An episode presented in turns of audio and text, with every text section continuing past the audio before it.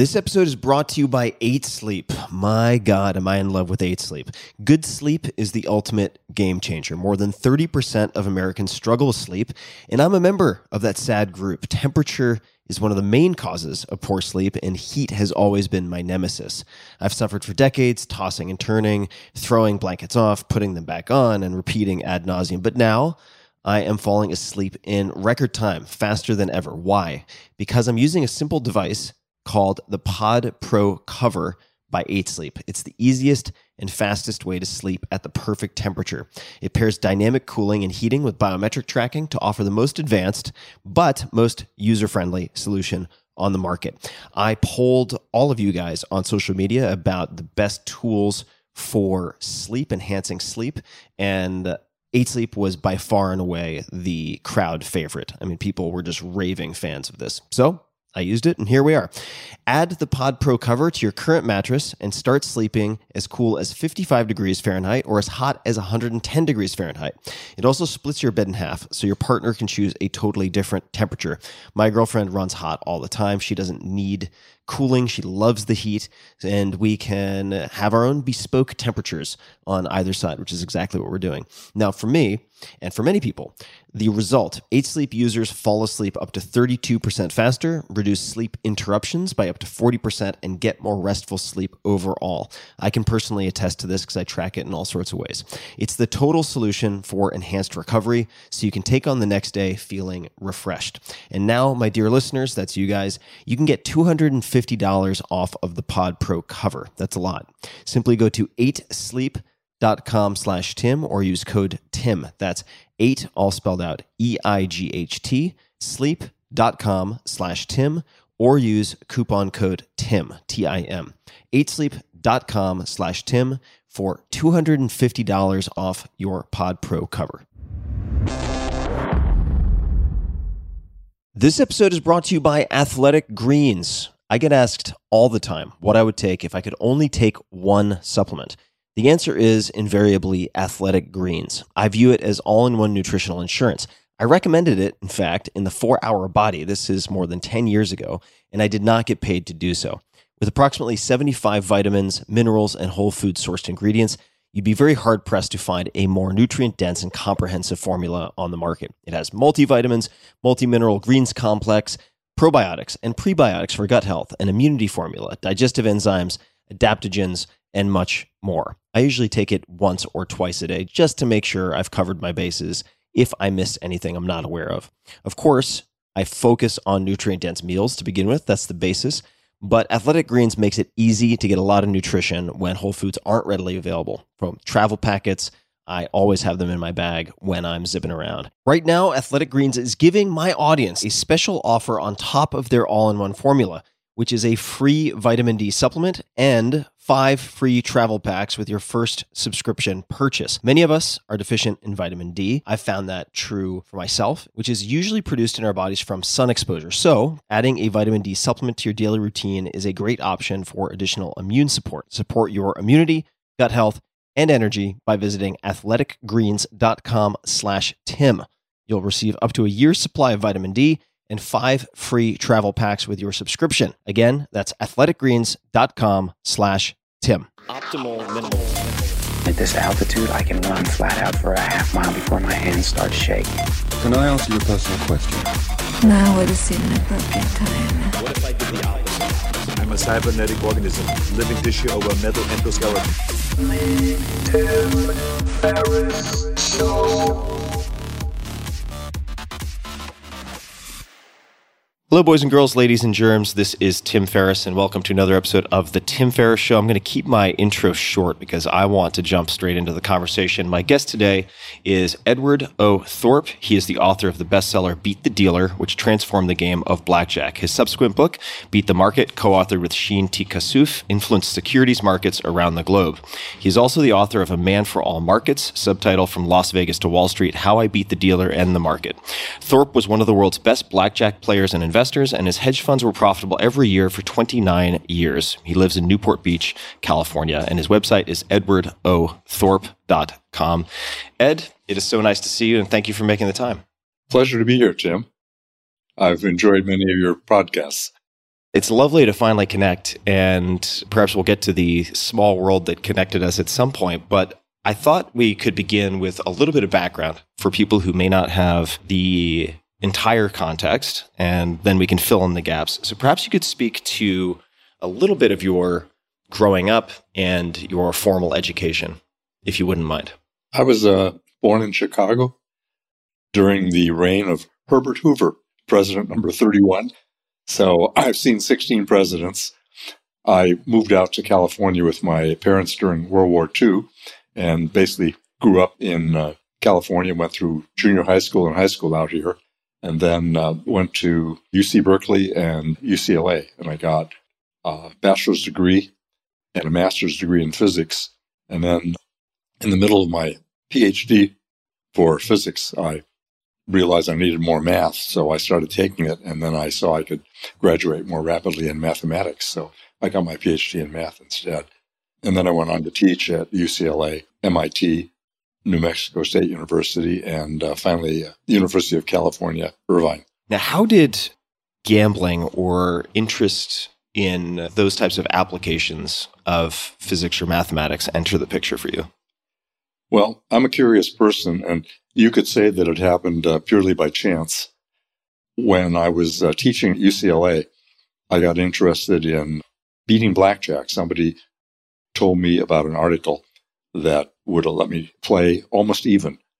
So one Christmas vacation, my wife and I went out, actually Christmas vacation of 1958, just after I got my PhD. We went out to Las Vegas, and I never gambled because I knew it was a, a loser for most people, and uh, the odds were against you. But I bet ten dollars, and I played for about 40 minutes, and I had an interesting experience. The first 20 minutes, I had a little card telling me what to do, and people thought I was a fool who knew nothing about the game. And they were right that I knew nothing about the game, but the card made me uh, much smarter than the other players. I made some remarkable plays that attracted their attention. And then they all hovered around. They wanted to see how I was making these plays. In one of them, I got a uh, seven card 21, which is very rare. And in most places, paid a bonus. They didn't pay a bonus in this particular place, but they thought I was trying for that, and I somehow managed to produce it. So I realized they didn't know much about the game, really. And I went back and read carefully the statistics article and realized that I could see from my math background how to actually devise a system to beat the game. Then I set about to do it. And about that time, I moved from UCLA to MIT, and I had access to the big computers at uh, MIT. This was back in uh, 1959. They had an IBM 704, which was a refrigerator sized machine that served 30 New England universities. So I taught myself how to program. And as I worked my way through with my ideas, I saw that I had a winning system. And it was just a matter of finishing all the calculations. So I went ahead and did that. I wanted to get this system published because I thought that from my experience in mathematics and what I'd seen happen elsewhere, other people would claim they did it and grab the credit that annoyed me because it had already happened to me in mathematics a couple of times. So I went shopping for somebody who could get me quick publication. And turned out that on the MIT campus, there was a man who I knew nothing about named Claude Shannon, who was an institute professor.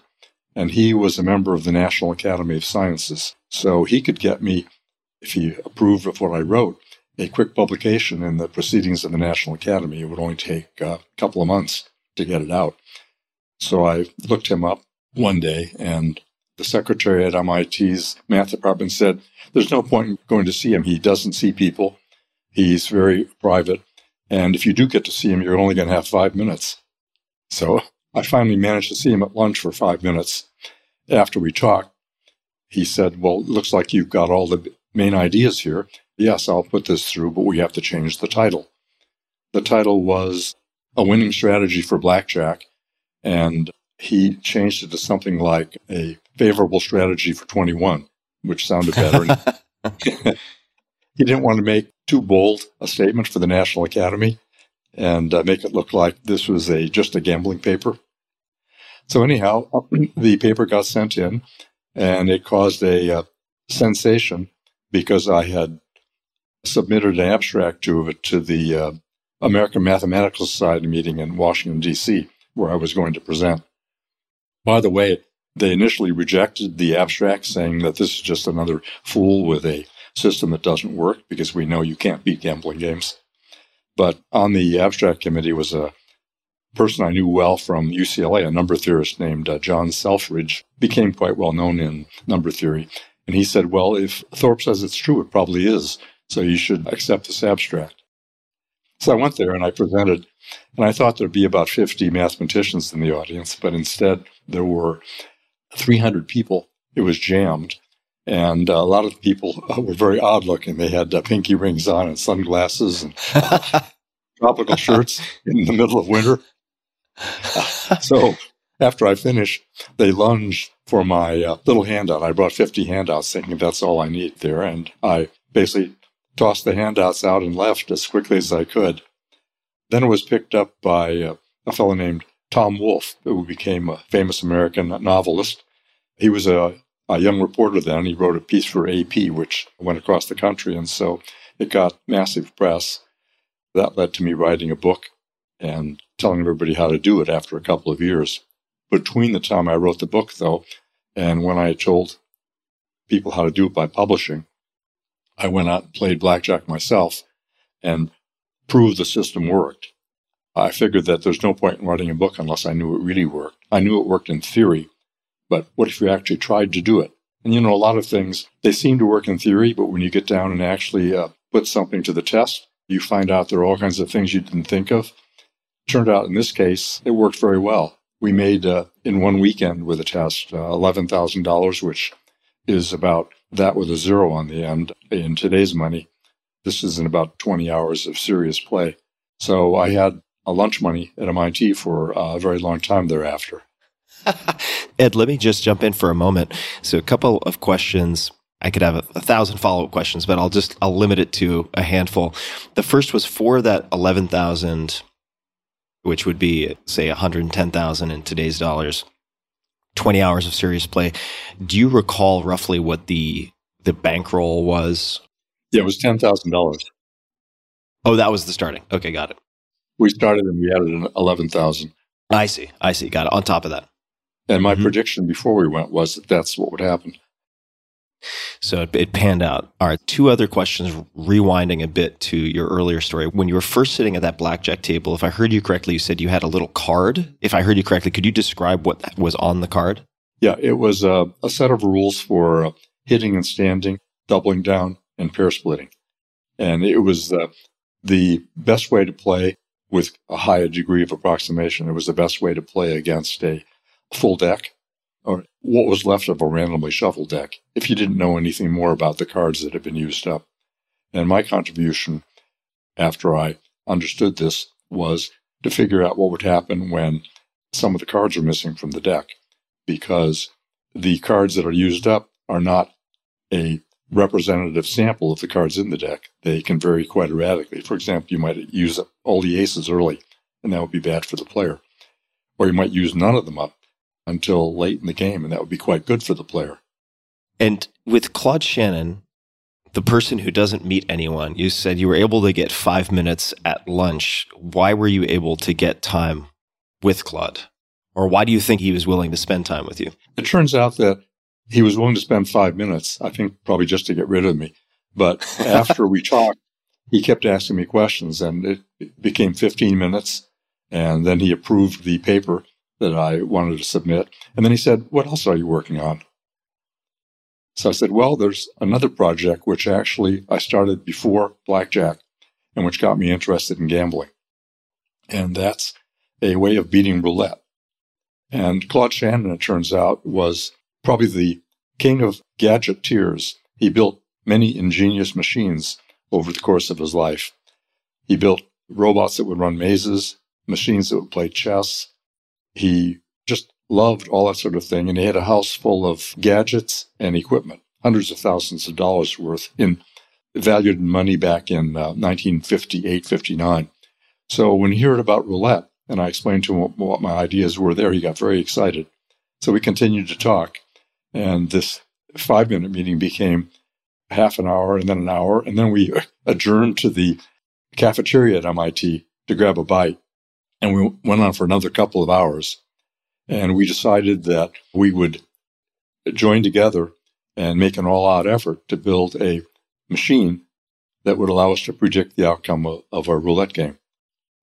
And the house and casinos have had to, I was going to say adapt, but really counteract your strategies and tools by changing the rules. So could you say more about what what you then devised in the case of roulette?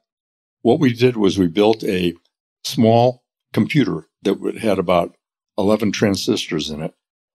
11 or 12. I don't remember which because we had two versions and I forget whether we ended up with the 11 or 12 transistor version. The uh, computer is now at the MIT Museum in uh, Cambridge. So it's been on exhibit in uh, various parts of the world at one time or another. In any case, over about a nine or 10 month period, we worked in uh, Shannon's basement almost full time, and we built this wearable computer. It turned out to be the first wearable computer according to the MIT Media Lab.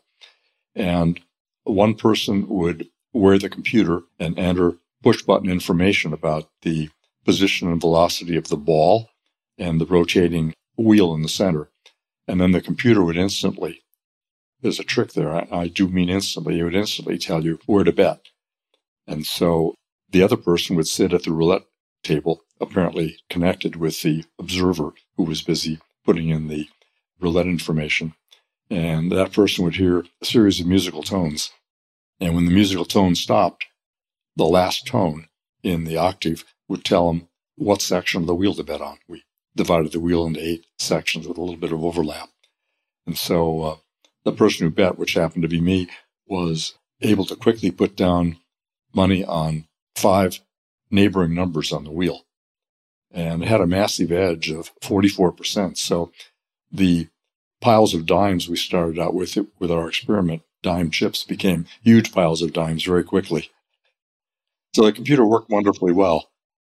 Yeah, I want to take a step back just for for people who are listening and say that there are many reasons that I wanted to have this conversation with you, and it is not specifically related to gambling in the sense that what most there there are many things that interest me about your life and your thinking, and my hope is that for people listening, they get a window into at least two things. One would be your methods of thinking, frames works for thinking, how you think about thinking, and then also your personal approach to health and fitness.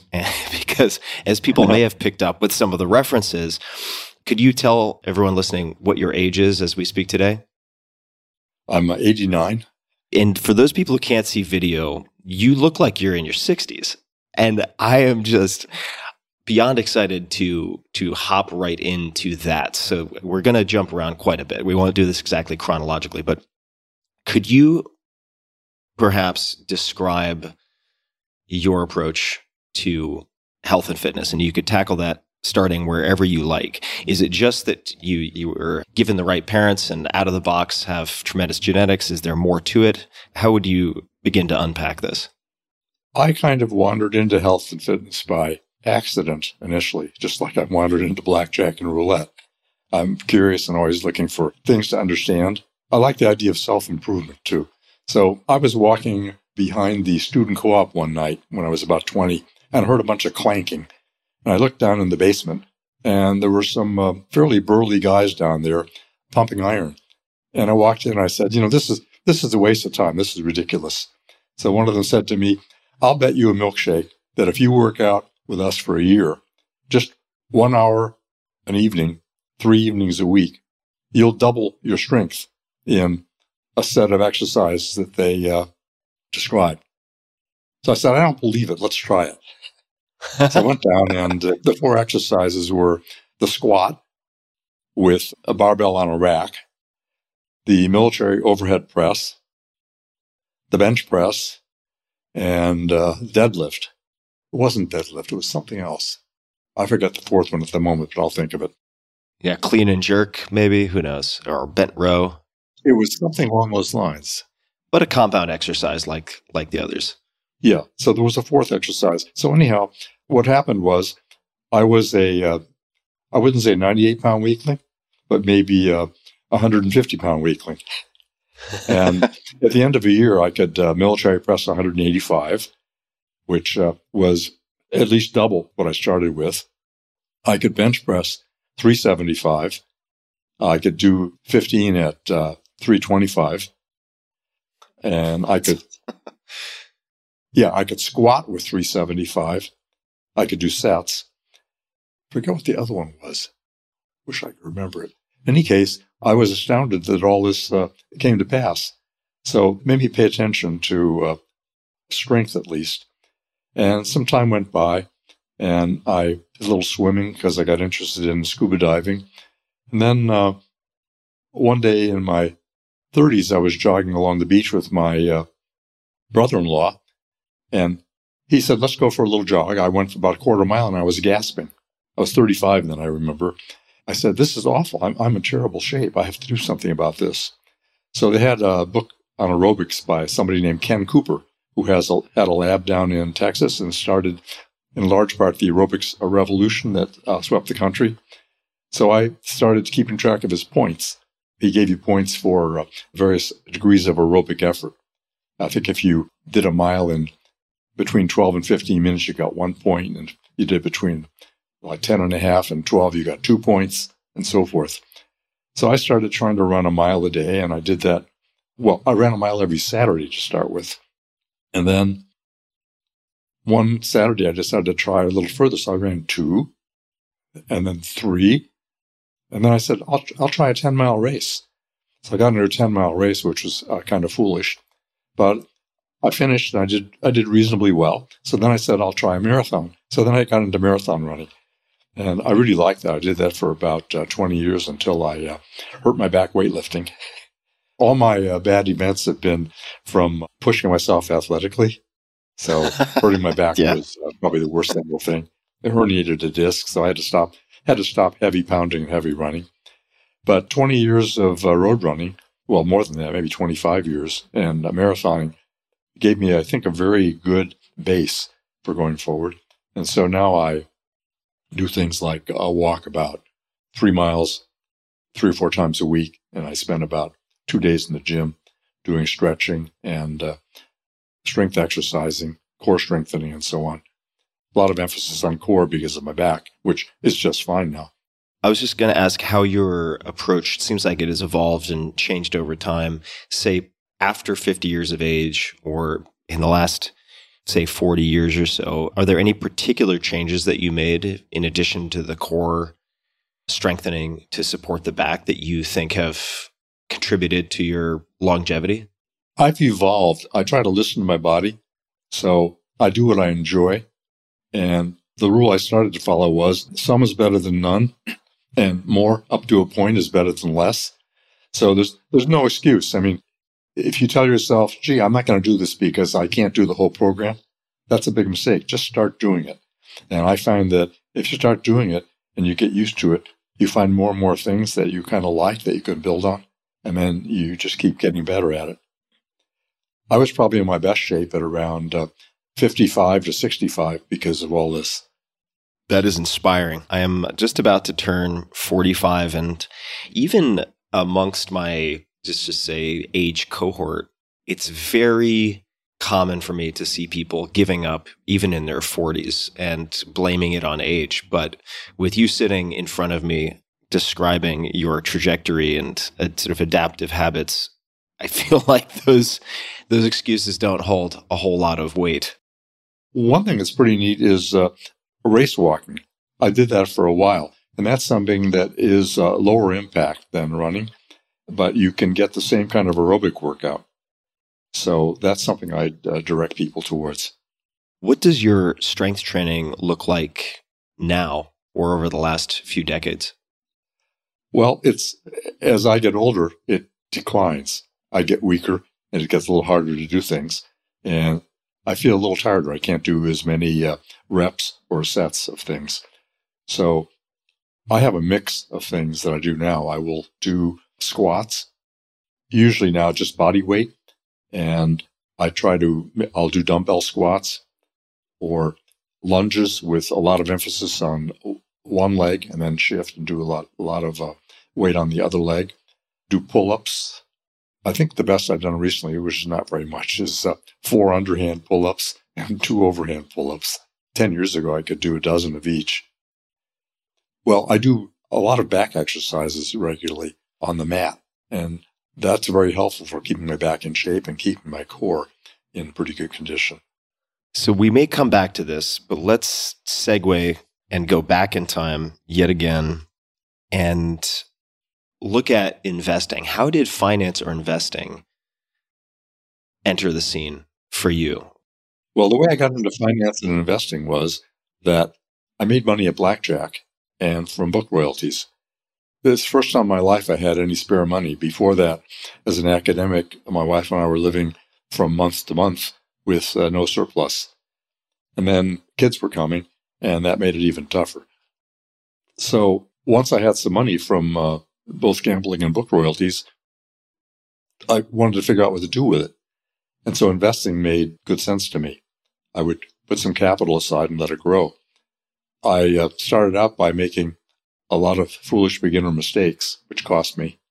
And then I decided to sit down and really figure this thing out.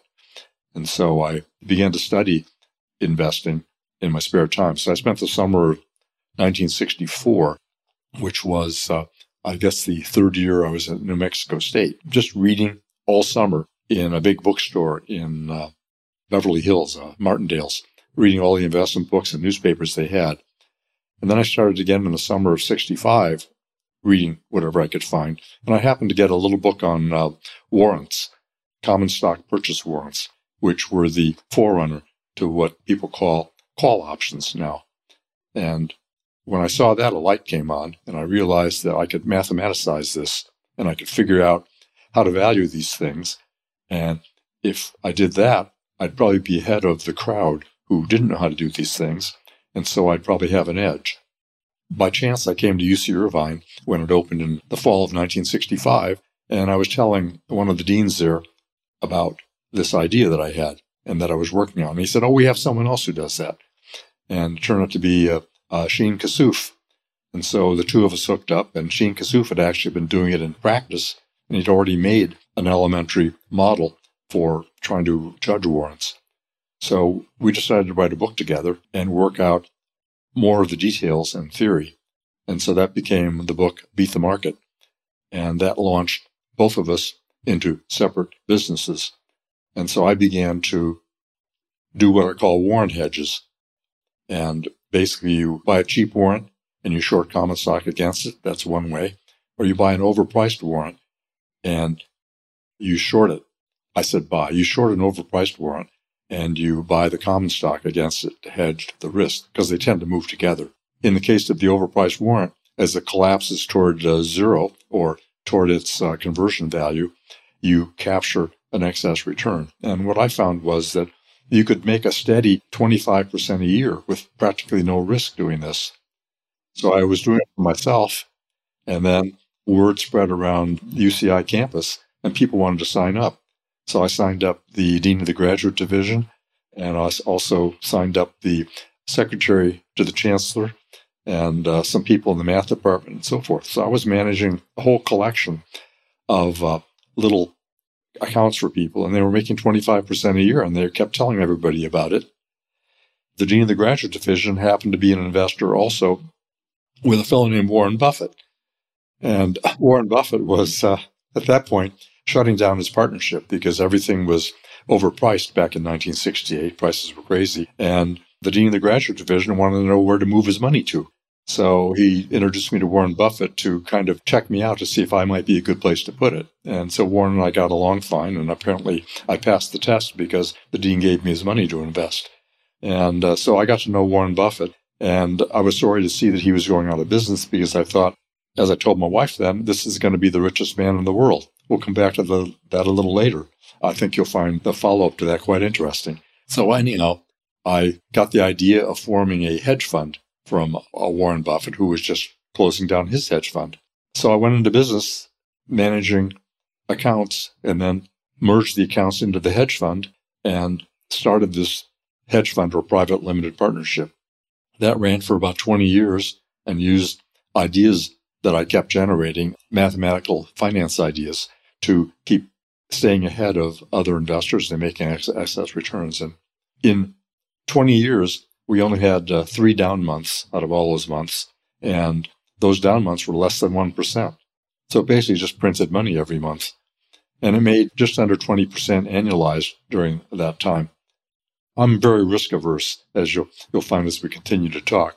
And so this thing ran with extremely low risk, but yet had very high return. So that was my entree into investing. That's one hell of an entree. so 20 to 25% annually. Let's touch on a few points here. So there were two other people who I believe read Beat the Market or were influenced by it Fischer Black and Myron Scholes. Could you just perhaps fill in the dots with that? Because Nassim Taleb refers to the Black Scholes model with a different name. Could you perhaps just fill in the gaps there for people who are listening? I actually figured out what this model was back in the middle of 1967. And I decided that I would just use it for myself. And then later, I kept it quiet for my own investors. The idea was to basically make a lot of money out of it for everybody. And it was fun to me just to develop it and apply it to various things. Now, Fischer Black and Myron Scholes read Beat the Market, which was sort of the launching pad for me into the, uh, finding this model. And it was also a launching pad for them. They saw how to improve the ideas in Beat the Market, and they made a mathematical finance model that valued warrants and options very accurately. So it was based on uh, set of assumptions that are fairly narrow but pretty good. And I thought that I was the only one who had this model. So when the Chicago Board Options Exchange opened in 1973, I thought I'd have the field to myself. But unfortunately, Fischer Black and Myron Scholes published the idea and they did a better job of the model than I did because they had very tight mathematics behind their derivation. I had to make a couple of assumptions to get to the same point, but they were reasonable assumptions, which turned out to stand up in practice and in theory later on. So, in any case, they published the uh, model, and I thought, oh, I have this hedge fund I've been running for a few years. It's been doing well. We're going to make a lot of money in options, but now Black and Scholes have told everybody what the secret is. But people didn't catch on right away. So when the Chicago Board Options Exchange opened for business in April 1973, the only people on the floor were my traders. it was like uh, having machine guns against bows and arrows. For people who don't know, Scholes went on to win the Nobel Prize for Economics in 1997. Yes, and Black would have been there too if he hadn't died of cancer before that. Robert Merton was at MIT where they'd been uh, uh, doing a lot of good theoretical work on uh, the development of warrants and options. And so he wrote some beautiful papers about this theory about the same time that Black and Scholes were doing their work. So the prize was awarded jointly to Merton and Scholes. And I will say this about the prize. The people who publish are the ones who get the prizes. The people who don't publish, it doesn't matter what they figured out or when they figured it out, they don't get the prizes sense they don't deserve to, because if you don't publish, you haven't really proven to the world that you really did this on the one hand, and you haven't really changed the world in the same way that people who publish do. So I think the people who don't publish don't have claims to these prizes. Having the tool in place turned out to be revolutionary for my life because I was able to use this tool and I had some shortcuts in using it that other people didn't have for a very long time because I developed it myself beforehand and they didn't get around to seeing it the way I saw it. These shortcuts were very useful. We stayed ahead of the marching legions of PhDs who came later. We stayed ahead of them all the way through into the Atomic Closed Partnership in uh, 1988.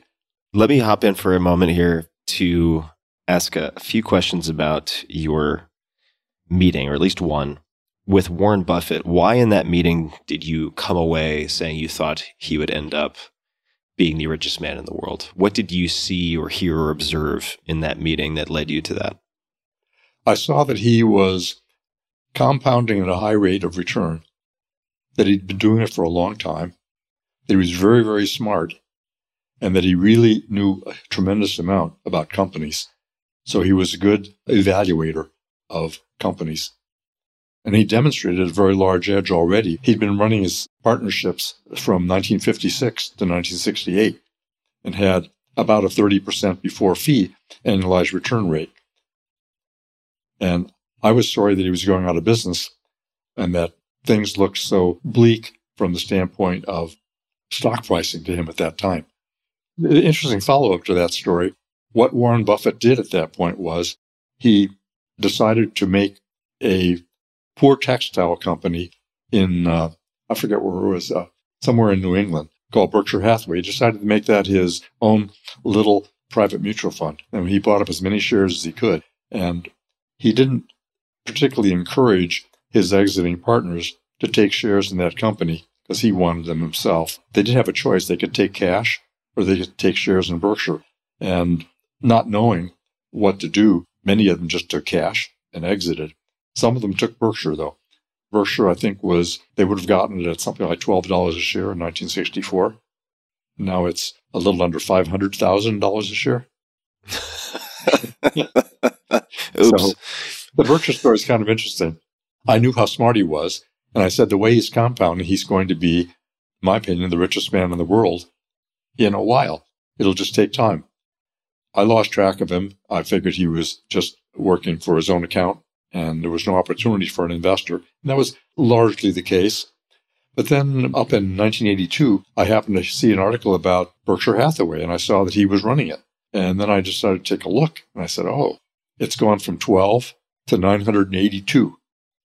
So is the opportunity gone? Many people who owned it had sold on the way up, taking their enormous profit of a multiple of five or 10 or 15.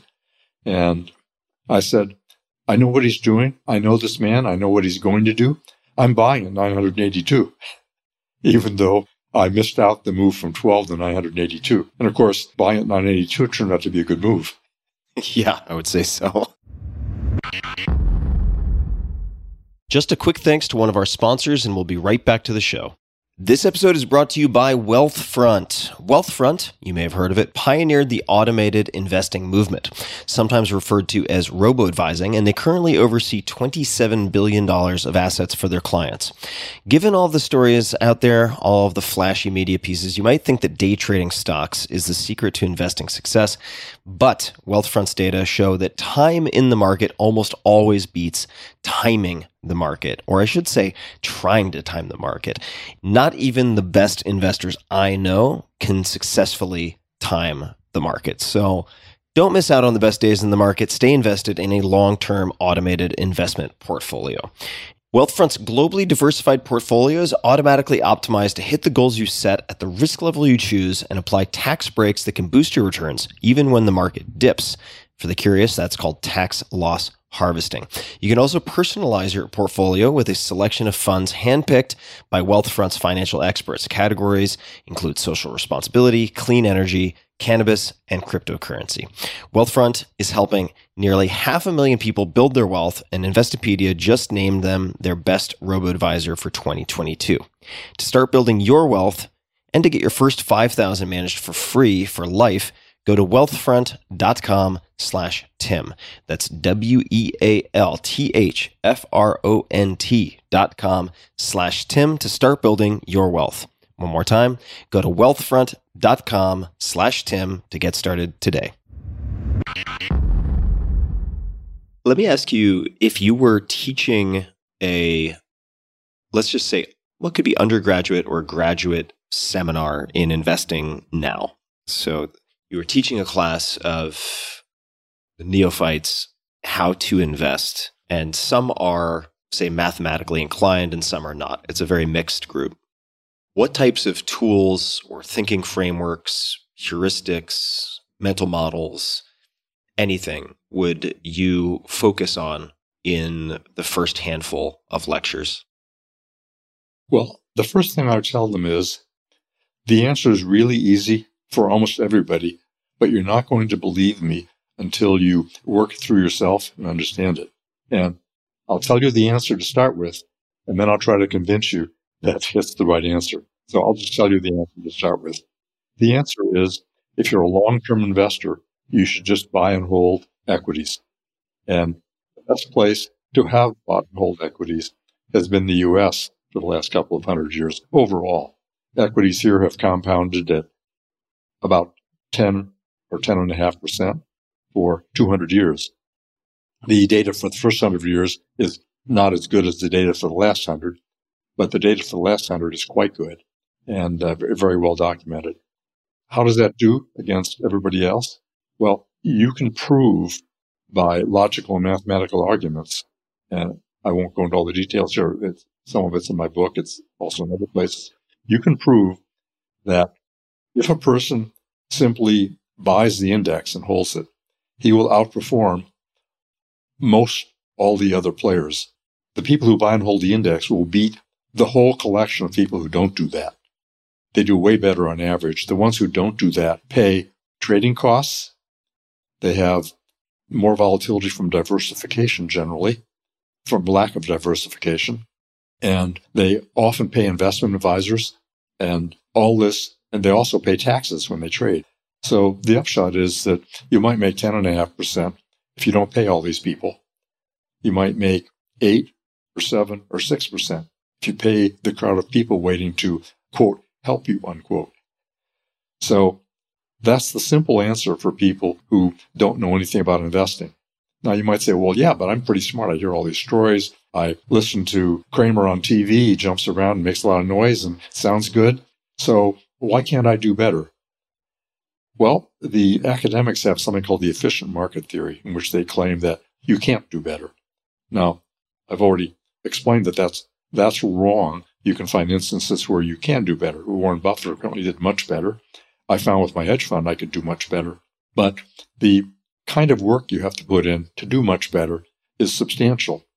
It doesn't seem like it at first, but when you get into it, there are all kinds of details and follow ups and things to be checked out.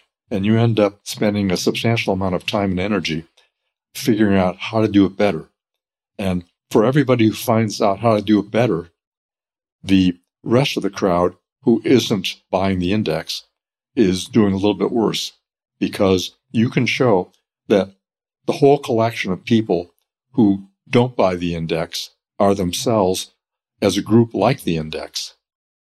Because everybody as a group is like the index. You subtract the index part out and the rest is like the index too. So uh, the people who aren't buying the index but are like the index as a group are busy paying all these costs, taxes, investment advisors, and so forth. So on average, that whole group does worse. You're paying uh, basically uh, casino vigorish or whatever if you're not indexing. And you've got to beat that in order to do better than the indexers. And obviously, the group can't beat that. So it, it's only a small collection of people, some by luck and some by skill, who end up doing better. So you're basically betting against the odds if you just step in and buy stories and invest in various mutual funds that are actively managed and so forth. So that's what I would tell people. Now, now on the other side of the coin, if you really are interested in investing, it's worth educating yourself and trying to do it because you will learn a lot about investing. You might actually find a way to win and you'll learn about how the world works and a lot about life too. The things you learn from what seems like a narrow specialized field generalize very widely to all kinds of things if, if you're the kind of person who can take a lesson in one part of life and transport it to another part of life. What are some of those transferable lessons in your mind? Let's take uh, risk as a good example. You learn about investment risk and how you want to avoid very great risks or minimize them great investment risks can take you out of the game altogether. So you might have a, a thing where you multiply your money by 10 times, but you might also lose it all.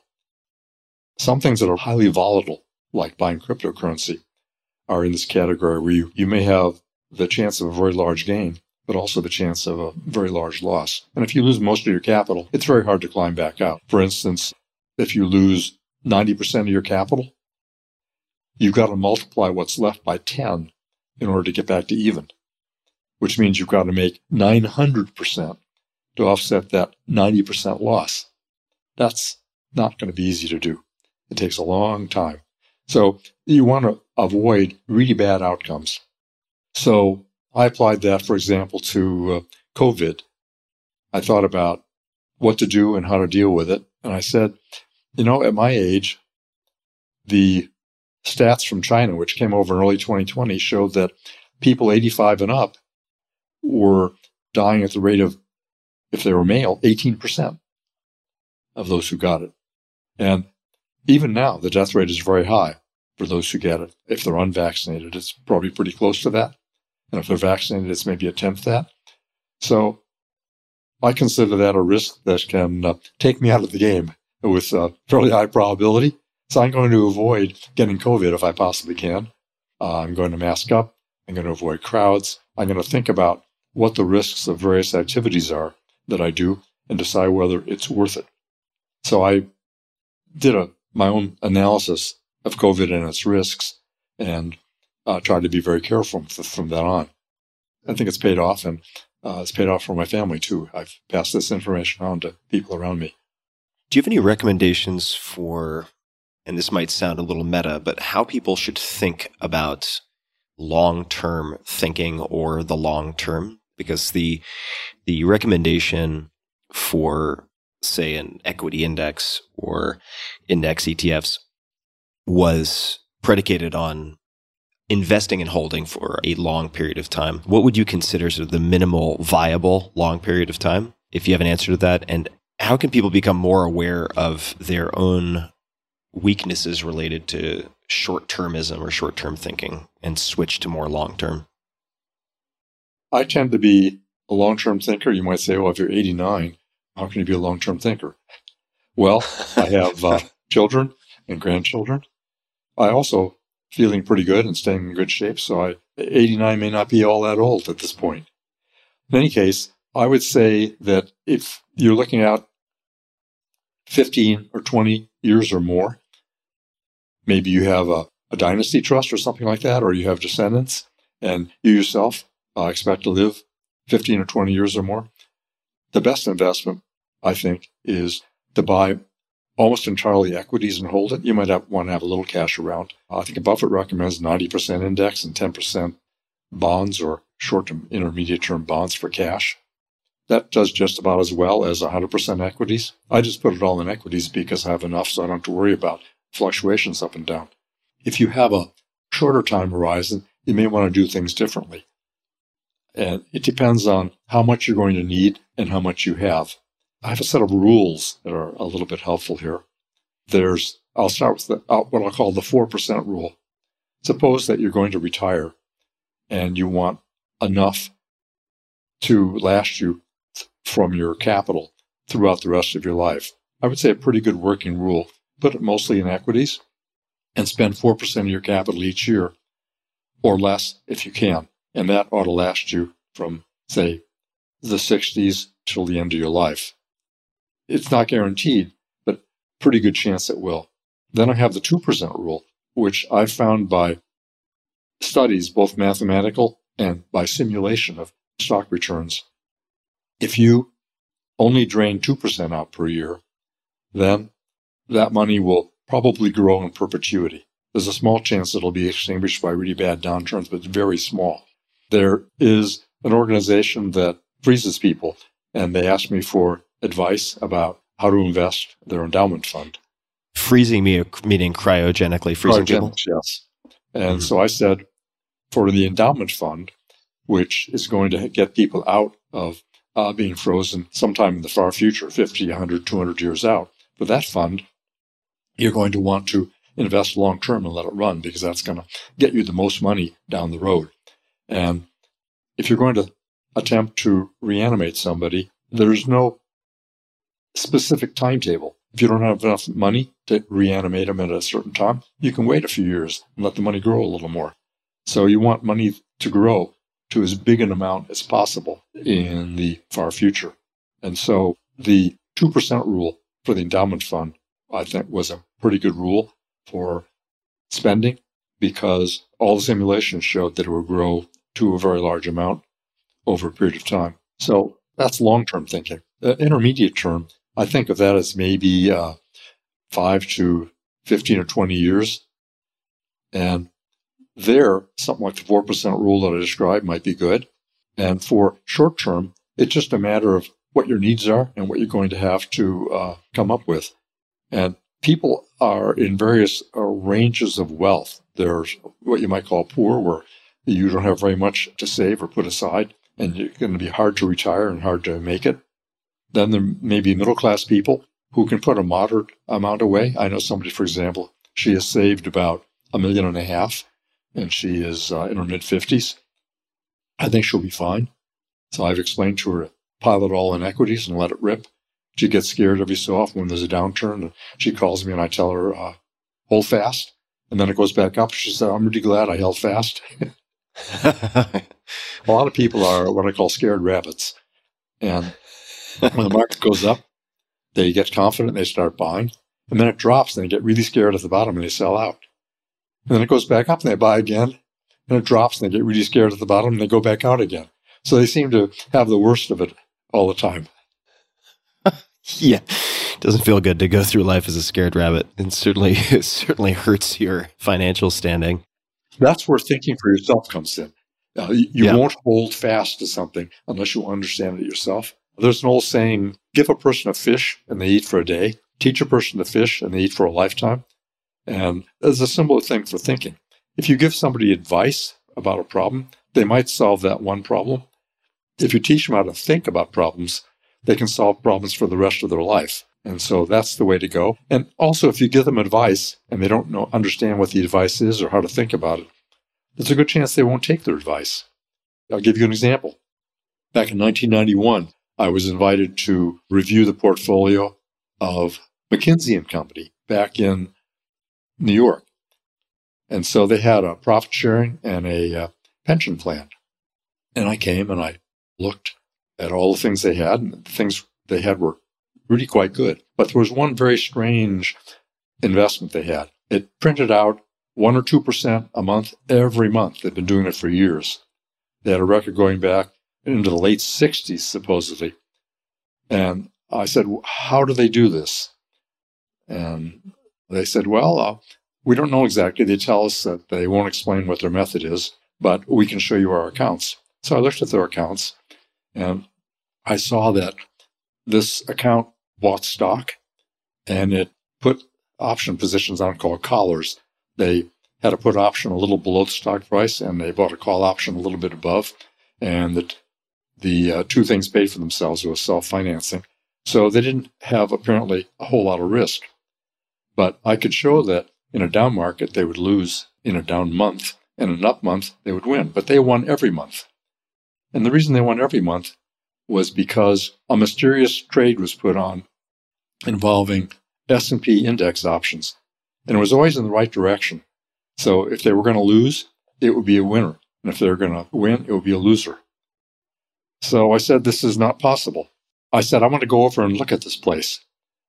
So they called the person in charge, who happened to be at that time Peter Madoff, the brother of Bernie Madoff. Bernie was off in uh, Europe raising money. This was 1991, mind you. So when Peter Madoff heard I was coming, he said, No, I won't let him in the front door. So I held my nose and I said, I want to take a better look at all this. So I looked at all their trades and I saw that half the trades never happened when I researched them. That is, there was no trades occurred on any exchange at the prices they were making them at for these options. Another quarter of the trades had so much volume that the volume couldn't have happened because there wasn't that much volume on the exchanges where they traded. The last quarter of the trades, there, which consisted of 40, there were 160 to start with, the last quarter of the trades didn't happen anywhere. There was no explanation. So I said, okay, let's look at some of the trades that actually could have happened. So I went to uh, a vice president of Bear Stearns, rest in peace, and said, you know, we do a lot of business together. I'd like to ask you a special favor, which you might or might not be able to grant. I'm going to give you 10 options trades. I'd like to know who was on the other side of these trades. In particular, was Madoff and Company on the other side of any of them. So they researched the trades and they came back and said, no, can't find any trace of any Madoff and Company. So I said to McKinsey, this is a fraud. And they said, but we're making 20% a year. And I said, well, you're making 16% a year currently in your other investments. If I'm right, this 20% is not real and the roof's going to fall in someday and you might lose your jobs. On the other hand, if I am right and you move, you have saved this problem. If I'm wrong and you move, you're only going from 20% to 16%. So, you know, it makes a lot of sense to just exit. So they exited in two months.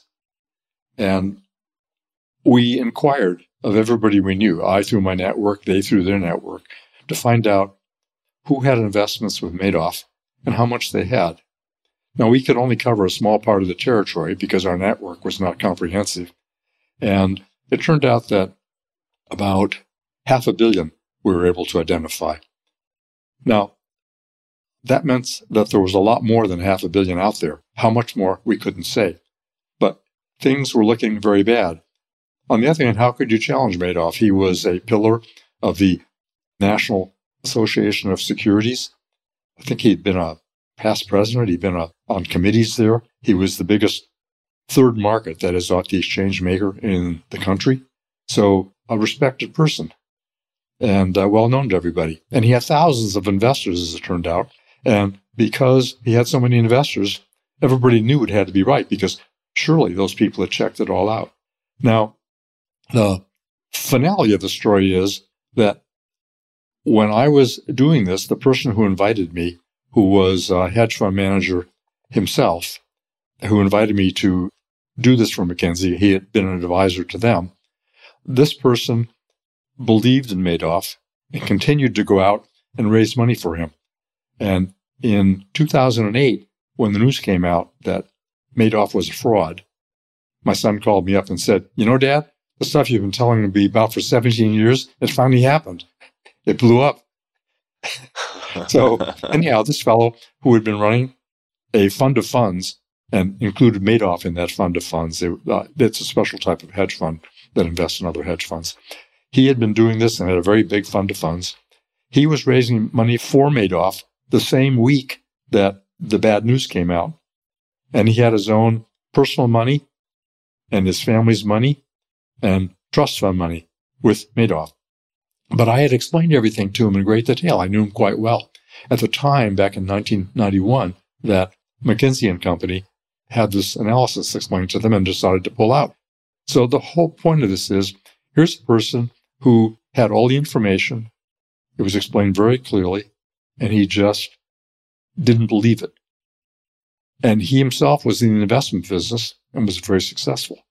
But he was a reporter in times past, and his family made a lot of money in the 30s. He was came from a rich family in Chicago, and the way he figured things out was he would poll people, and he would ask people what they thought about something. It would be like I asked you, "What's the uh, best diet pill I can take?" You'd probably say there aren't any good ones, and I'd probably agree with you. Right. He'd ask hundred people, and then they would in fact be a poll, and he'd go by the poll. So just imagine that you asked 10,000 people whether they thought you could travel faster than light.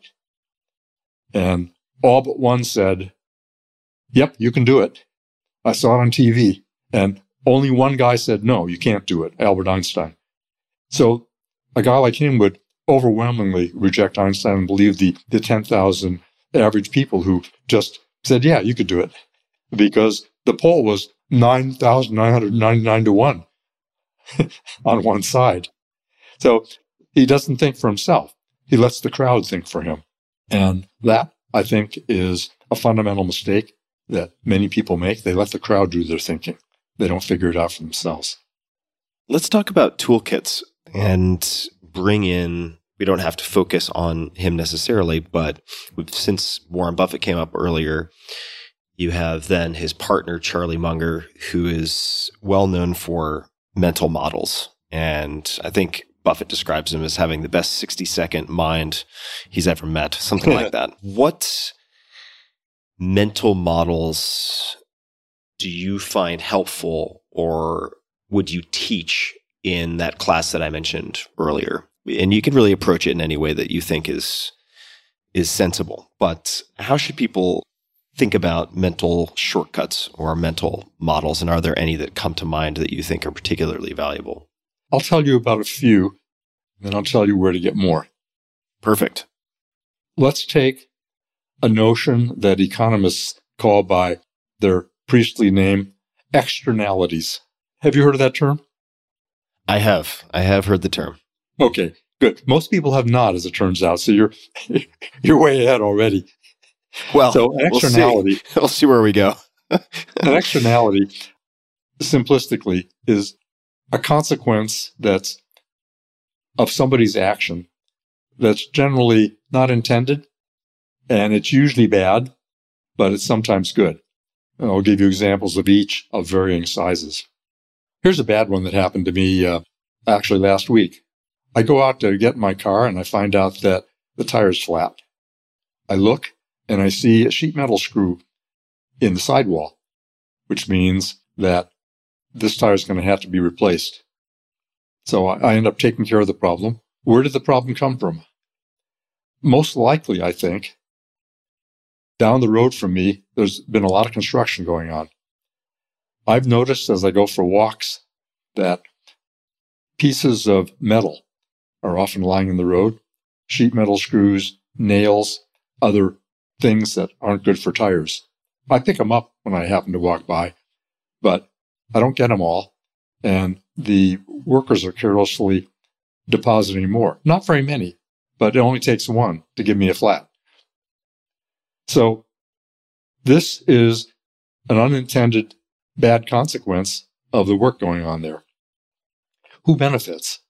Well, the homeowner does because he doesn't have to police his guys to clean up carefully and sweep the streets afterwards. He doesn't have to spend another $5 a day on sweeping labor to make sure that none of these things are there. But it cost me $500 for a new tire. It's, unfortunately, it's a Tesla plaid with a 10 and a half inch wide Michelin tire. So the tires are not cheap. so th- this is an unintended bad consequence for me that saves a very small amount for the guy who's doing the construction a few doors down. Let's take a little bigger one. When I was a chemistry student back at age 14 in 1946, teaching myself, I mean, there, there wasn't, wasn't a decent chemistry class around. I came across a fellow named Svante Arrhenius, a great Swedish physical chemist from the latter part of the 19th century. He, at that time, and I learned it then, did a study of how gases in the atmosphere trap heat. And he explained how much the heat trapping power was of various gases, including carbon dioxide. And he explained very clearly how much carbon dioxide would contribute to global warming as it increased. So this was known way back then. And I knew it as a 14 year old. And the mechanism is obvious. You can sit behind a uh, plate glass window when the sun is shining and feel everything heat up around you, the greenhouse effect. So it's simple, it's obvious, it's got plenty of science behind it. What do people do now? Well, they create a negative externality by polluting. People drive around in cars and dump CO2 into the atmosphere, and each individual is convenienced by being able to drive around in his car. But he contributes to a global problem a problem that won't come back perhaps to haunt him if he doesn't live long enough, or may be gradual, so gradual he doesn't notice it. But everybody together is busy contributing this major externality to the world, which leads to a second little mental model. It's called the tragedy of the commons. That's a pretty famous thing by a guy named Garrett Hardin. And the simple example is you've got a village with a little green in the middle, and it's got a lot of grass growing. And only a few people live in the village. So one guy has sheep and he lets his sheep graze on the green and there's plenty of grass, so that's not a problem. A few more people move in, they get some sheep, they turn them loose on the green. Pretty soon, there are too many sheep for the green. It's all eaten up. So each person acts in his own self interest, but collectively, what they do is against the common good. So that's another little mental model or idea. So there are a whole collection of these things that are out there that are very uh, valuable for thinking purposes. One collection is uh, there's a 50 item collection that came out under INC period on the internet uh, from Elon Musk. And it's quite good. There's also Charlie Munger's book. Poor Charlie's Almanac. Yeah, which has yeah. a lot of these things embedded in it. One of my favorites is it has a strange name of uh, fundamental attribution error. And I didn't like the name. I said, Charlie, why are you calling it fundamental attribution error? Well, Charlie actually just picked it up from sociology and, and psychology. That's what they call it. And I thought it's a terrible name. You should call it something else. But as I thought about it some more, I decided it's actually not a bad name after all. Roughly speaking, what it does is it's a human tendency to make assumptions that are not fully justified by the evidence. For instance, you go to lunch and the person you invited doesn't show up. So you begin to speculate. Well, maybe he just forgot. He's a forgetful guy. Or uh, maybe since we had a little quarrel two weeks ago, maybe that was it. Maybe he's just mad and he's going to show me or something of that sort. You start making up stuff to try to explain it, but you don't have the evidence for it. It turns out that he had a car accident on the way and he's busy dealing with all the fallout from the car accident. And two hours later, you find out what actually happened and it's too bad. And he apologizes profusely. But you didn't have any idea what actually happened. You just started making stuff up. That is something that humans do over and over, and we're wired for it. It's evolutionary. It ties into a famous book, Thinking Fast and Slow. Daniel Kahneman. Mm-hmm. Yes, exactly. And so he has an example there of you're in the forest and you hear a roar. You don't stop to find out where the roar is coming from. You run up the nearest tree because it might be a lion. In fact, it might be something entirely different but you don't take any chances. You, you react. And if it's not a lion, you've made fundamental attribution error. You attributed it being a lion when it wasn't, but it saved your life often when it wasn't uh, an attribution error. That ties in with something else, which is learning how to think. If you think fast, it's kind of emotionally from the gut, responding without really reflecting, you will make a lot of mistakes. Sometimes, though, it's a way of saving your life. For example, somebody yells fire. You're at, you're at the door of the theater. You run out the door immediately before you find out whether there is a fire. There might or may not have been. But running out the door before there's time to reflect, in which case it might be too late, is a good thing to do. I hold the door open for everybody else too as I run out. I just want to mention a few things on the externalities piece and thinking about the, say, unintended secondary or tertiary effects on the collective, there can also be positive externalities or externally benefit. Like if you were to buy fire insurance for your house, your neighbor might be a little bit safer, right? So it can it can go both ways. That's a good example, and it's one that actually was a real life experience for me right here. We had a fire, oh, no here, wildfire, a couple of months ago. We all had to evacuate, and uh, I have Chubb, and they have wildfire insurance. And so I have that. And so Chubb actually had a water truck out here, which protected not only me, but lots of other people in the neighborhood. So, is the next step after identifying these externalities, for instance, in the case of the construction site, thinking about how to somehow create and enforce incentives such that someone is acting to the benefit of the collective. For instance, the construction yeah. site where someone's not spending $5, but it costs individuals who are affected $500 to replace a given tire. I'm sure there are a million different examples of this. Does that then lead to a study of incentives? Yes, that's a good point. That if somebody creates an externality that's negative, a good thing to do is to tax it. What we've learned is if you tax something, you get less of it. So uh, let's take carbon, for example. If you tax carbon, you'll get less of it in the air. So a carbon tax is the rational, logical solution to the whole pollution problem. All you have to do is make the tax big enough and people find other ways to do things than uh, pollute with carbon. However, that leads to another thought principle, which is the difference between rational solutions to social problems. A rational solution is one that is generally good for almost everybody, as opposed to uh, a select few. You can have rational solutions to social problems, but you often can't get them implemented. So you also have to think about what can you actually accomplish politically. And there's a great book about that. There's a professor at Yale, the Sterling professor of political science, Ian Shapiro. I happen to listen, I listen to podcasts, yours included, when I go for my walks. And uh, his course was one of the ones I listened to. It's absolutely great. It talks about how to actually get something done politically.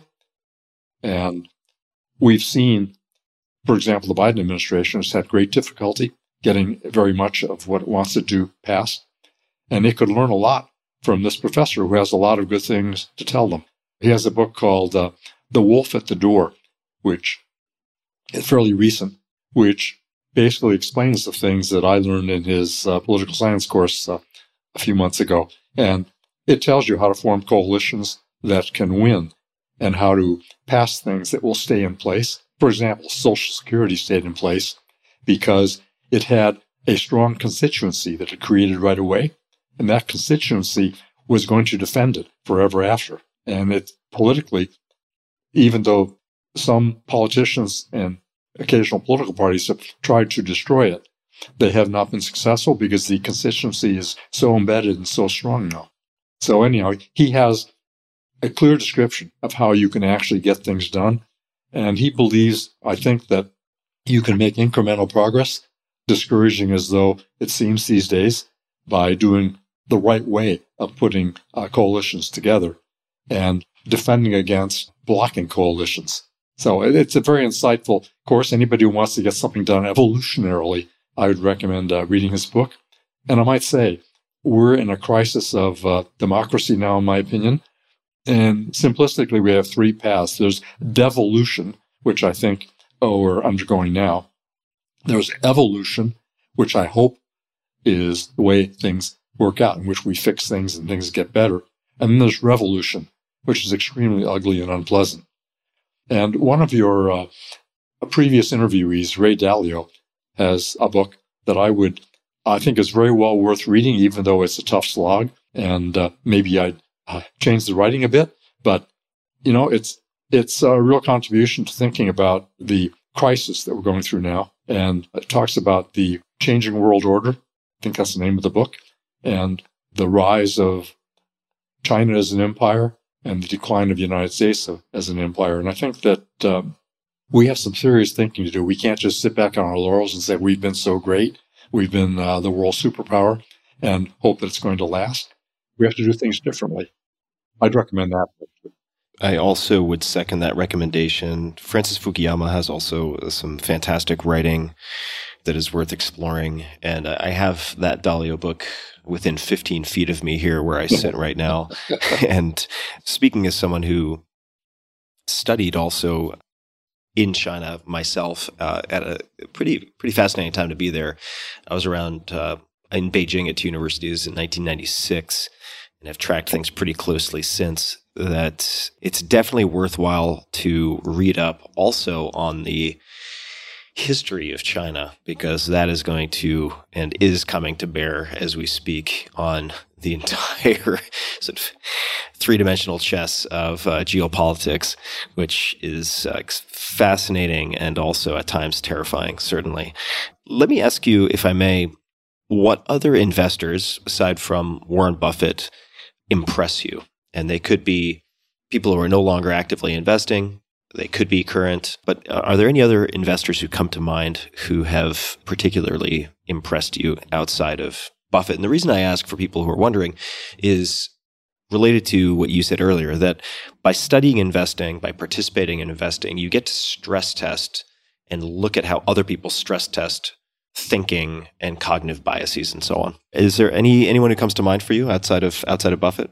There are people in the hedge fund world who have done remarkable jobs at various times, but they're not accessible to most people. For example, let's take uh, Jim Simons of Renaissance. Renaissance Partners is basically a, a private operation at this point.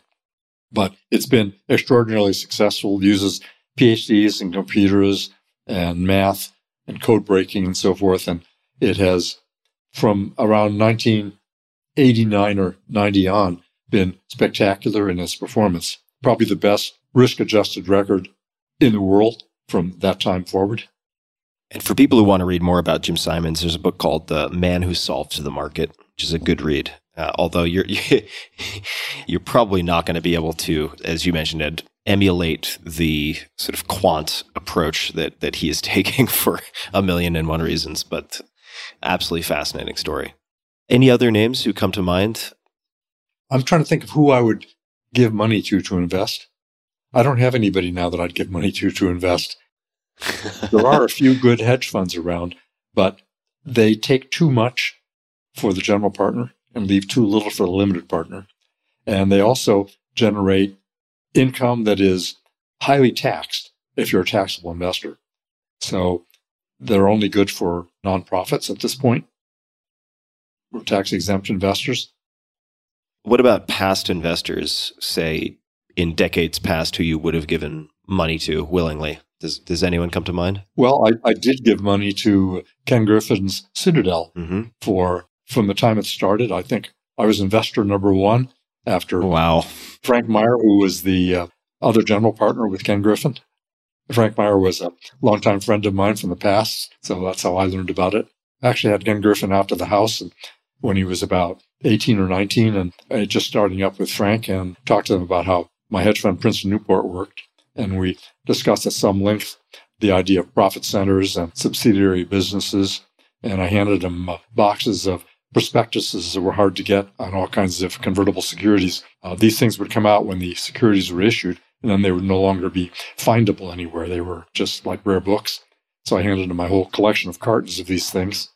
So I had a very good ride with them, and I finally exited recently because the taxes take too big a bite out of the returns that I get. It's just simpler to invest in an index fund. I end up better off than if I were to remain in a Citadel. Also, it's complicated. You get all kinds of papers. I had four feet of paperwork when I finally uh, boxed it all up at the end. that is a lot of paperwork. Now, Yes. what I, I I know you had the introduction, but what was it at the time about Ken Griffin and Citadel that made it pass muster for you? Well, they were going to follow the exact plan that I was following when I shut down Princeton Newport. So that was good. Ah, got it.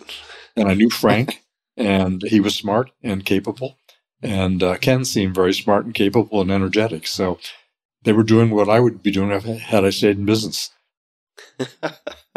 so let's let's talk about staying in business because I had a question that I wanted to make sure I touched upon, and there are a million others that I would love to talk about. But could you please speak to having enough? You've spoken about, or at least written about, how your hedge fund could have taken over your life, and you could have just ended up as a capital accumulator as your full time Yeah. full time job plus. How did you make the decision to wind it down? And how do you think about having enough? Because it doesn't strike me as something I come across often with people who are really good at investing. The way I got into the investment world, I was an academic and I was curious and I found things interesting. And I wasn't really in there to get rich. I was in there to deal with interesting math problems that kept coming up. Blackjack, roulette was a math slash physics problem. Investing was, uh, for me, lots and lots of math. So I enjoyed that. I just do things I like and I don't worry about money. As my uh, former sister in law once said, do what you love and the money will follow. She wrote a book with that title. and uh, I said, you know, that's, that's right. Uh, do what you love and the money may follow. And if it does, that's fine. If it doesn't, you're still doing what you love. And what's important in life, I think, is the journey and the people you know and you spend your time with and how you spend your time otherwise also. That's how I looked at things. And I started out as a child of the Great Depression. So I knew what it was like to have basically no money. I used to sleep four or five hours a night in high school. and get up at two or three in the morning and deliver newspapers. And I made $25 a month, which seemed like really big money. And I saved part of that for college and invested part of it in science equipment, chemistry, telescopes, electronics, and so forth, just because I liked playing with those things and learning about them. My goal wasn't to make money. It was to have a good life and enjoy myself and have fun. And it just so happened that it turned out a lot of money too. What I found though in the investment world is lots of people go in it for the money. And when they do, they keep going and going and going. And it's a validation of them. They can't stop. They end up with, oh, five or 10 villas, a yacht, a jet. And let's imagine you have five houses, just to take an example. How much of your time are you going to spend in each house? It can't be on average more than a fifth, bitch by math. And you're not going to be in your house all the time anyhow. You can be vacationing, traveling, meeting, and so on. So maybe it's a sixth or seventh of the time on average. Now, some houses are going to, you're going to spend more time in and some less. So you may spend a tenth or fifteenth of your time or none of your time almost in one of those houses. So you end up with a whole lot of stuff to manage and take care of. And you end up hiring people to do that. So you don't have to do it. And then you have to manage those people. And then you have to hire people to manage the people who manage the people and so on. It's like running a business. It's terrible. you, you don't get to enjoy the important part of your life, which is time. Did you have a set point at which point you knew you were going to exit the business, so to speak? Or was there a particular day that prompted, a particular experience that prompted you to say, enough is enough? I want out. Do you remember what the catalyst was, if there was one? I wasn't having fun anymore. It was turning into work. And I said, well, I don't need to do this. I have enough wealth. I'm never going to spend it all. Why keep doing this? So I decided to wind it down.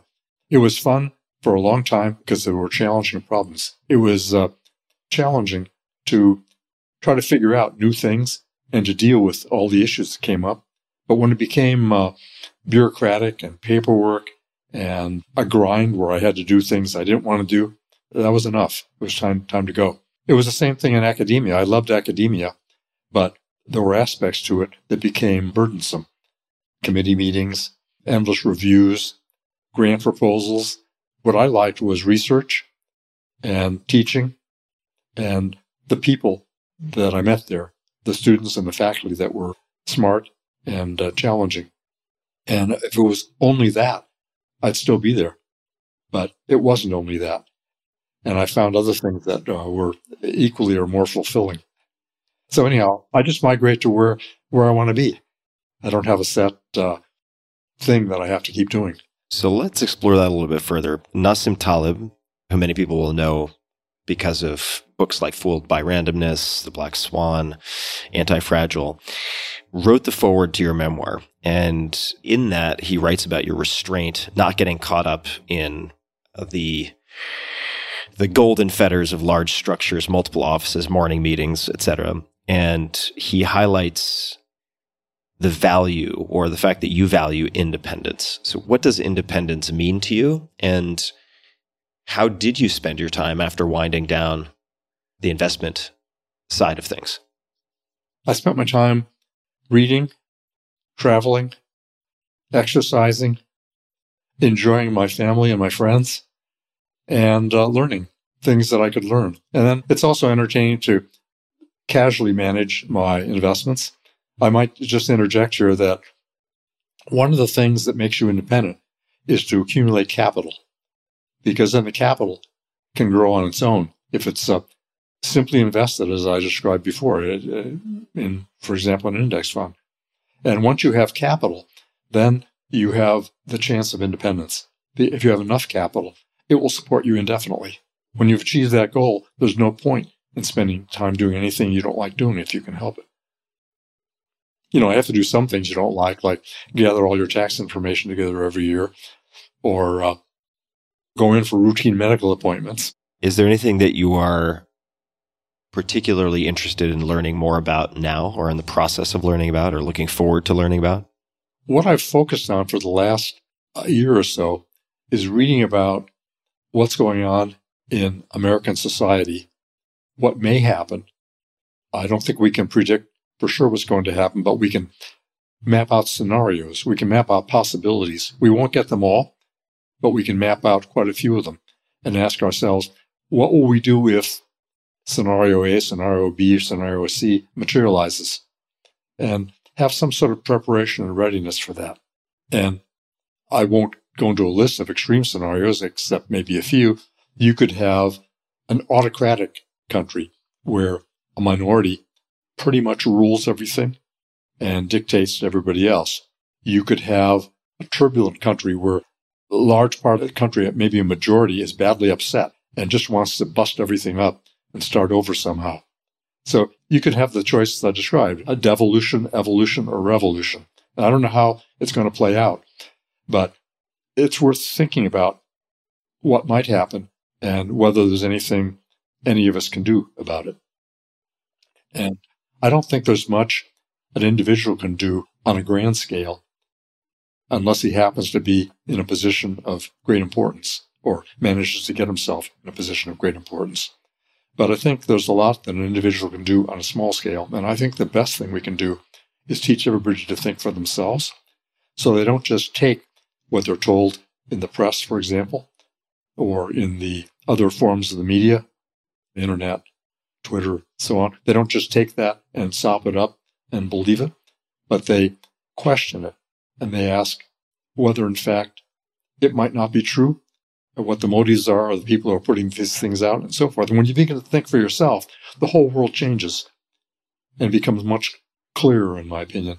And you can manage your life a much better. Fundamental attribution error. Learning yeah. about things like that and putting your own thinking under examination. Ed, this has been so fun. And I know that there are a million other things we could talk about. And hopefully we'll have a chance to do a round two at some point. But I wanted to be respectful of your time and begin to bring this to a close. Is there anything else that you would like to mention or call attention to? Any request of my audience that you would like to make? People can certainly find you online at Edward othorp.com, and I'll link to that as well as your books and everything else that we've discussed in the show notes at tim.blog slash podcast.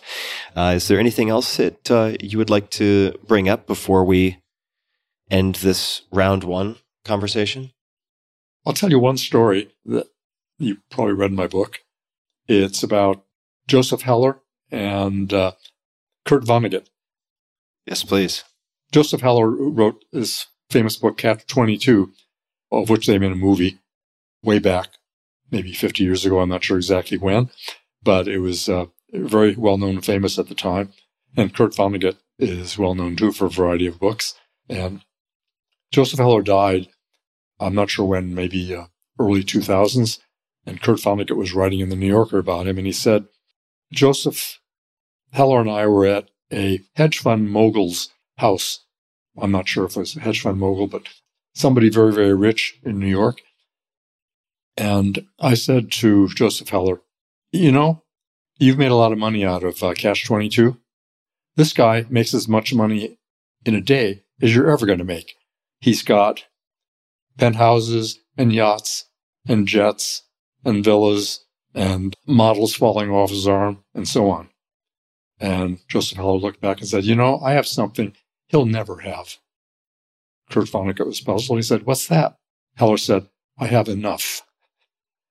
And that's something that people who endlessly chase money to the end don't figure out that you can have enough and it's better than not having enough. It's certainly better than never being sated and yes. staying on that sort of compulsive track and i am so endlessly fascinated by by you your story your lessons learned and i really hope we have a chance to have another conversation because i have still so many different notes and questions that I would I would love to tackle, but we'll we'll leave people wanting more, and hopefully we'll, we will make time to have that second conversation. But thank you so much for taking the time today, Ed. It's been uh, it's been a real joy to spend this time with you. Well, I enjoyed it very much. It was a pleasure to meet you, and now I know that since I'm on your podcast, my wife will listen to me. well, one can hope. One can hope. One can hope. And uh, to everybody listening, thank you for tuning in as always. And until next time, try not to act like a scared rabbit and be just a little bit kinder than you think you need to be. And as always, thank you for tuning in. Hey guys, this is Tim again. Just one more thing before you take off, and that is Five Bullet Friday. Would you enjoy getting a short email from me every Friday that provides a little fun before the weekend? Between one and a half and two million people subscribe to my free newsletter, my super short newsletter called Five Bullet Friday. Easy to sign up, easy to cancel. It is basically a half page that I send out every Friday to share the coolest things I've found or discovered or have started exploring over that week. It's kind of like my diary of cool things. It often includes articles I'm reading, books I'm reading, albums, perhaps, gadgets, gizmos, all sorts of tech tricks and so on that get sent to me by my friends, including a lot of podcast guests. And these strange esoteric things end up in my field, and then I test them, and then I share them with you. So if that sounds fun, again, it's very short, a little tiny bite of goodness before you head off for the weekend, something to think about. If you'd like to try it out, just go to tim.blog slash Friday. Type that into your browser, tim.blog slash Friday. Drop in your email, and you'll get the very next one. Thanks for listening. This episode is brought to you by Athletic Greens. I get asked all the time what I would take if I could only take one supplement. The answer is invariably Athletic Greens. I view it as all in one nutritional insurance. I recommended it, in fact, in the 4 Hour Body. This is more than 10 years ago, and I did not get paid to do so. With approximately 75 vitamins, minerals, and whole food sourced ingredients, you'd be very hard pressed to find a more nutrient dense and comprehensive formula on the market. It has multivitamins, multi mineral greens complex, probiotics, and prebiotics for gut health, an immunity formula, digestive enzymes, adaptogens, and much more. I usually take it once or twice a day just to make sure I've covered my bases if I miss anything I'm not aware of. Of course, I focus on nutrient dense meals to begin with, that's the basis.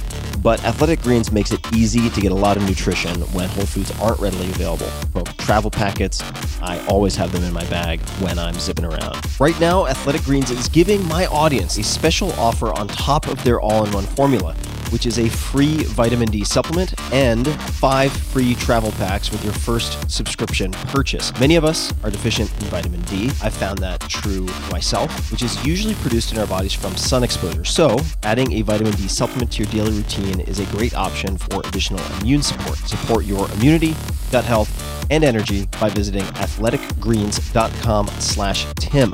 You'll receive up to a year's supply of vitamin D and five free travel packs with your subscription. Again, that's athleticgreens.com slash Tim. This episode is brought to you by 8 Sleep. My God, am I in love with 8 Sleep. Good sleep is the ultimate game changer. More than 30% of Americans struggle with sleep, and I'm a member of that sad group. Temperature is one of the main causes of poor sleep, and heat has always been my nemesis. I've suffered for decades, tossing and turning, throwing blankets off, putting them back on, and repeating ad nauseum. But now, I am falling asleep in record time, faster than ever. Why? Because I'm using a simple device called the Pod Pro Cover by 8 Sleep. It's the easiest and fastest way to sleep at the perfect temperature. It pairs dynamic cooling and heating with biometric tracking to offer the most advanced but most user friendly solution on the market. I polled all of you guys on social media about the best tools for sleep, enhancing sleep, and 8 Sleep was by far and away the crowd favorite. Mean, people were just raving fans of this. So I used it, and here we are. Add the Pod Pro cover to your current mattress and start sleeping as cool as 55 degrees Fahrenheit or as hot as 110 degrees Fahrenheit. It also splits your bed in half, so your partner can choose a totally different temperature. My girlfriend runs hot all the time. She doesn't need cooling. She loves the heat, and we can have our own bespoke temperatures on either side, which is exactly what we're doing. Now, for me, and for many people, The result 8 Sleep users fall asleep up to 32% faster, reduce sleep interruptions by up to 40%, and get more restful sleep overall. I can personally attest to this because I track it in all sorts of ways. It's the total solution for enhanced recovery so you can take on the next day feeling refreshed. And now, my dear listeners, that's you guys, you can get $250 off of the Pod Pro cover. That's a lot. Simply go to 8sleep.com slash Tim or use code TIM. That's 8 all spelled out E-I-G-H-T sleep.com slash Tim or use coupon code TIM, T-I-M. 8sleep.com slash Tim for $250 off your Pod Pro cover.